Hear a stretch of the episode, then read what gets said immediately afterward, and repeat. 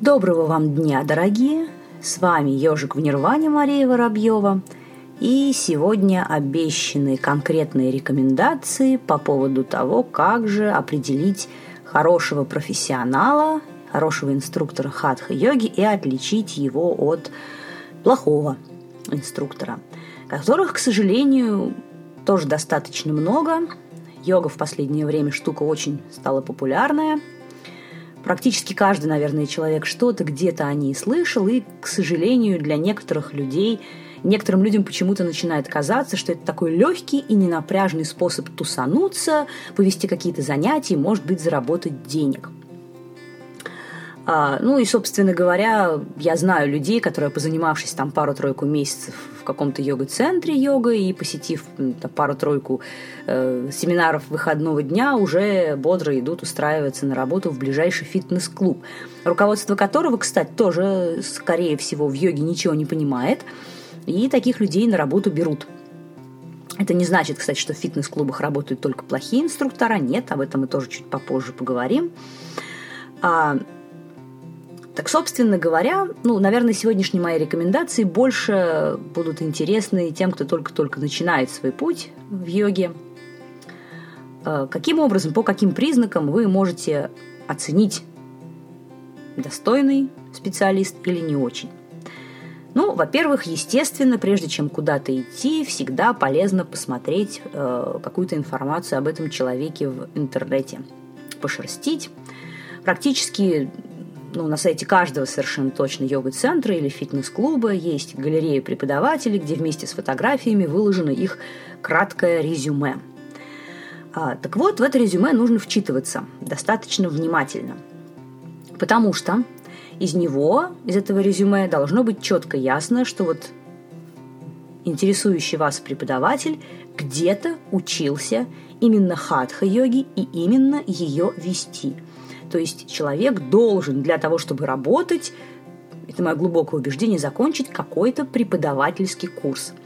А, они, к сожалению, тоже есть разные, есть хорошие, есть плохие, и в одном из следующих выпусков мы подробнее поговорим о курсах преподавательских или teachers-тренингах, как еще так на английский манерах сейчас модно называть. А, сейчас просто вот запомнить стоит вот этот момент. А, здесь каких-то просто семинаров по йоге недостаточно, потому что там вы занимаетесь, да, в каком-нибудь, не знаю, там выездном ретрите, но вас не учат преподавать, а заниматься и преподавать две большие разницы. И, конечно, как мы уже говорили, опять же, в предыдущих выпусках, то, что у человека есть диплом врача, преподавателя физкультуры, фитнес-тренера, совершенно не делает его хорошим преподавателем хатха-йоги. Это совершенно отдельная область со своей спецификой. Эту специфику нужно знать, а, иметь личный опыт в практике и опыт именно преподавательской деятельности. И, в общем, в данном случае не так важно, сколько лет человек занимается йогой и сколько даже он ее преподает. Потому что ну, опыт личной практики – это вообще отдельная тема. Мы сейчас говорим о преподавательском опыте. Если он ни о чем не, нас, не основан, нет у товарища каких-то базовых знаний и умений, то что, собственно говоря, он там 10, 20 или 30 лет преподает другим людям. Какие-то собственные фантазии и измышления. И у него в этом... Делает это много лет. То есть э, без базовых знаний, без базового хорошего какого-то образования, да, опыт значения никакого не имеет. А, конечно, особенно те, кто занимаются и преподают давно, не будут выкладывать какой-то такой длиннющий, допустим, список да, всяких своих дипломов и сертификатов, потому что у человека их может быть просто очень много, а такая подробная информация, она, в общем-то, никого особо не интересует. Но основные вехи в резюме на сайте всегда будут представлены. Сами понимаете, э, инструктор тоже заинтересован э, презентовать себя наилучшим образом. Какие фразы должны вас насторожить? Если вы читаете что-то вроде «учился у Вселенной и у Господа Шивы», это, переводя на обычный человеческий язык русский, означает, что не учился нигде и ничему. А также вот строчка такая достаточно абстрактная, что занимался у большого количества отечественных и зарубежных преподавателей хатха-йоги. Она сама по себе неплохая, если дальше идет опять же, какой-то перечень э, дипломов и сертификатов полученных, да, с преподавательских курсов. Но если дальше ничто, или просто перечисление фамилий, там, что это за преподаватели, Иванов, Петров, Сидоров и так далее. Это тоже, скорее всего, будет означать, что человек йогой действительно занимался и действительно на каких-то семинарах по йоге присутствовал, что, безусловно, хорошо, но Опять же, если нет уточнений по поводу тичерс курсов, сертификатов и дипломов, это просто означает, что человек занимался для себя, нигде конкретно вести занятия, то есть преподавательской профессии, мастерству он не обучался, что, конечно же, должно насторожить. И в данном случае, как я уже не знаю, какой раз повторю, что медицинское образование, образование в сфере лечебной физкультуры или фитнеса, это, конечно, безусловный, наверное, для преподавателя плюс и бонус, а, но не делает его хорошим инструктором в йоге, и я знаю много преподавателей, у которых нет такого образования, они прекрасные специалисты и имеющих диплом даже врачей, но преподаватели хатха-йоги при этом плохих. То есть это не одно и то же. Хотя бонус полезный. Дополнительные знания по анатомии и физиологии человеческого тела, конечно. Что касается фотографий вот на этих сайтах, да, в резюме, тут вы сами понимаете, что человек старается выложить максимально хорошие снимки, и на них особо обращать внимание, конечно, не стоит. Но просто можно посмотреть чисто визуально, как-то вот вам приятен этот человек или нет. Все но на общий уровень подготовки вашего инструктора обратить внимание как раз стоит. И я здесь не говорю о том, что он должен какие-то там немыслимые кренделя там выделывать и в 33 узла заворачиваться. Но, конечно, то, чему вас человек обучает, он сам выполнять должен хорошо. Ну, просто потому что если он этого делать не может, это означает, что он сам мало занимается или, мало занимался, у него нет в этом опыта. Есть, э, правда, преподаватели, которые много лет уже ведут занятия, и они, допустим, в какой-то момент, э, скажем так, утеряли интерес к, э, именно к физической какой-то составляющей йоги. Их больше интересуют другие аспекты, такие, например, как медитация. Но, тем не менее, даже в этом случае все э, такие достойные учителя, которых я знаю, у них какой-то все равно уровень личной практики физической есть, ну, просто потому что много лет этим занимаешься, и тело себя чувствует хорошо, и как-то просто полностью бросать глупо. Может быть, человек уже не вертит асаны там по три часа в день, но несколько раз в неделю он сам занимается стабильно. Это и для здоровья хорошо, и для внешнего вида, и для ведения занятий, потому что если ты много ведешь, и все равно ты там показываешь, и все равно ты что-то там демонстрируешь, но не занимаешься сам, то вероятность травмы, она значительно увеличивается, поэтому личная практика у всех инструкторов быть должна обязательно. А, а если человек ничего сделать не может, то это просто означает, что ее у него нет. Это нехорошо. А, опять же, еще раз хочу вам сказать, что есть школы и вообще стили хатха-йоги, которые в принципе не предполагают освоение каких-то сверхсложных последовательностей или поз. И это тоже нормально. Но вот эту базу, которую вам дают, еще раз говорю, человек должен очень хорошо демонстрировать сам.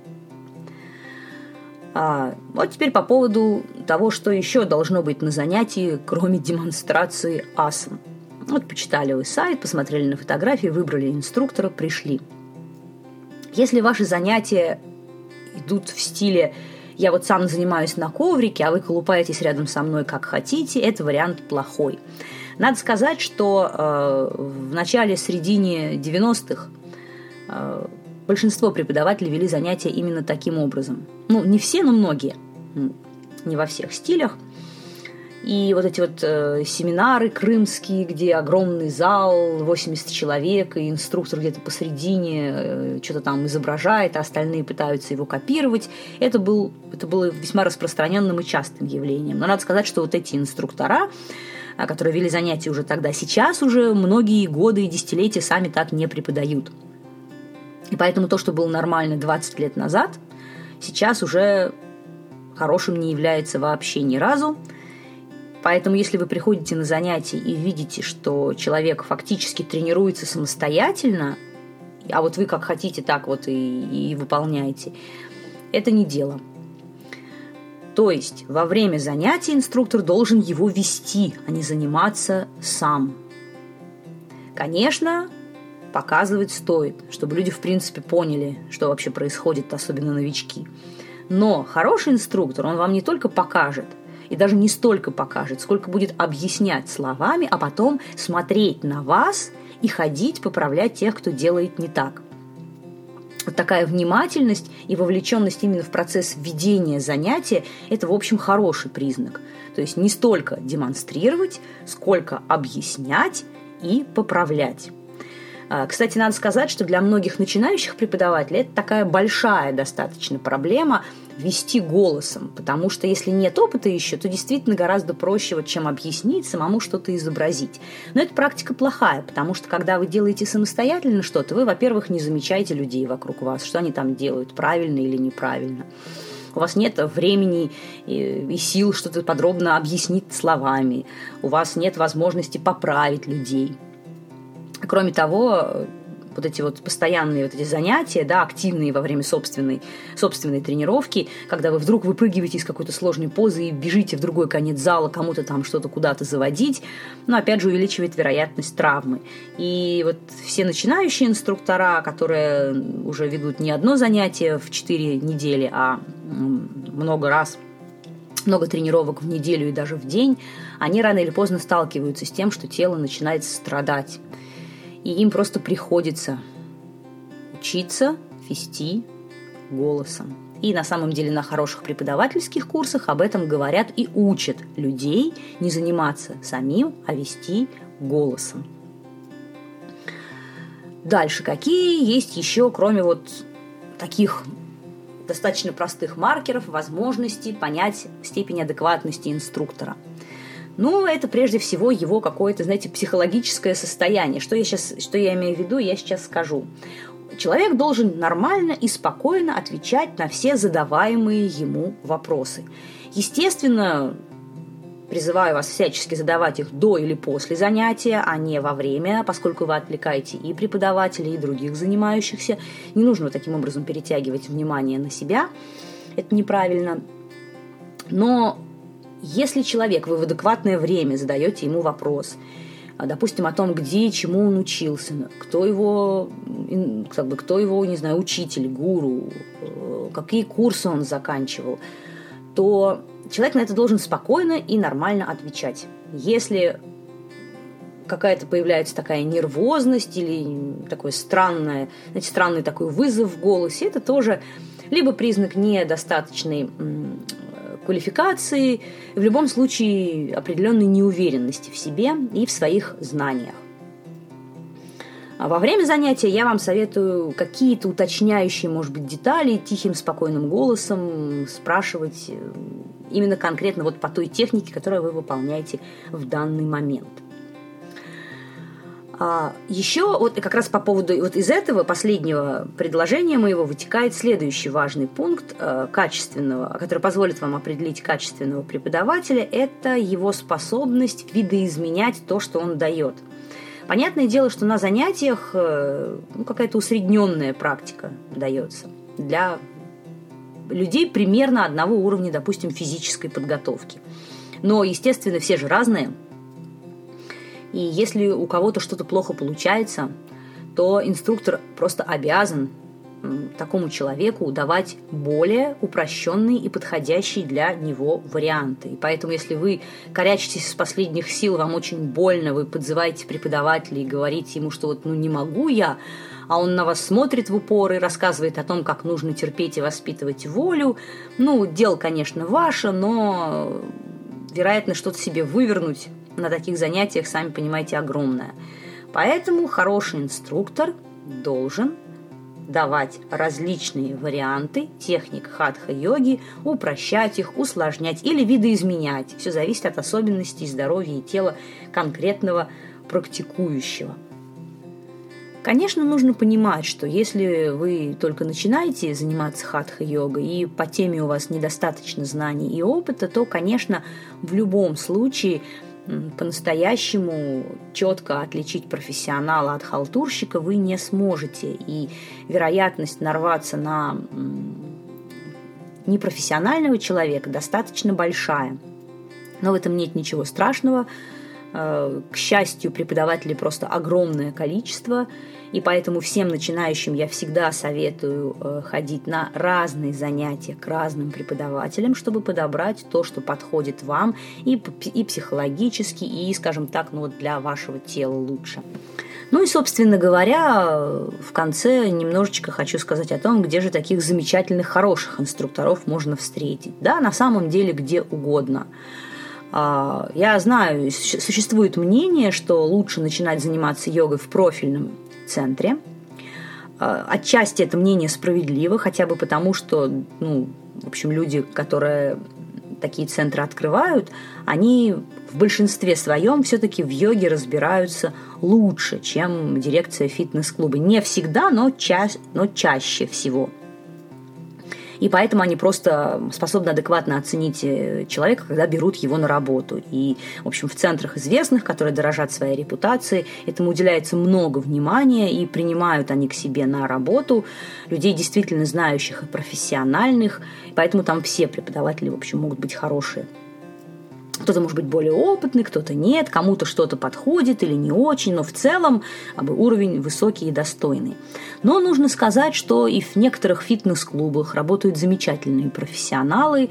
А, кроме того, многие люди сочетают работу в йога-центре и фитнес-клубе, поэтому вот эту рекомендацию о йога-центрах нельзя назвать вот такой абсолютно стопроцентной. Тут, опять же, как всегда, нужно смотреть по ситуации – и от стопроцентных ошибок никто, конечно, как я уже говорила, не застрахован. В связи со всем вышесказанным не могу не прорекламировать наш собственный курс преподавателей хатха-йоги для беременных. В Центре йога 108 я и Евгения Ксенофонтова э, уже достаточно давно ведем специализированный сертификационный курс, где мы готовим профессиональных преподавателей перинатальной йоги или йоги для беременных. Э, на курсе мы подробно разбираем анатомию и физиологию женской репродуктивной системы и конкретно учим именно вести занятия для тех женщин, которые желают беременности качественно подготовиться, э, как вести занятия для тех, кто уже находится в этом прекрасном состоянии и обучаем очень хорошо восстанавливать свое тело и здоровье после родов с помощью методов хатха-йоги. Поэтому все желающие, определенные к ним, к вам, точнее, у нас к вам есть определенные требования в смысле опыта практики. В общем, все интересующиеся, добро пожаловать на сайт Центр Йога 108, где можно э, все подробности о нашем курсе. Ближайший состоится в начале апреля. Э, все подробности на сайте. Почитайте, пожалуйста.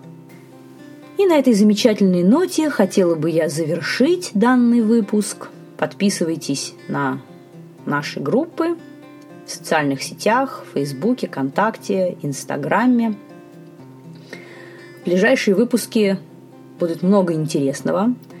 Планируется интервью с огромным числом очень известных и достойных преподавателей хатха-йоги, то есть интервью будут продолжены. А также мы с вами будем говорить об истории различных школ хатха-йоги, о хороших и плохих курсах по йоге, о том, а, что такое медитация, потому что по этому поводу тоже много различных спекуляций, мнений в последнее время, как достойных, так и не очень обоснованных. В общем, каждую неделю мы в эфире Подписывайтесь, слушайте. С вами была Мария Воробьева, ежик в Нирване. Всех вам благ и всего доброго.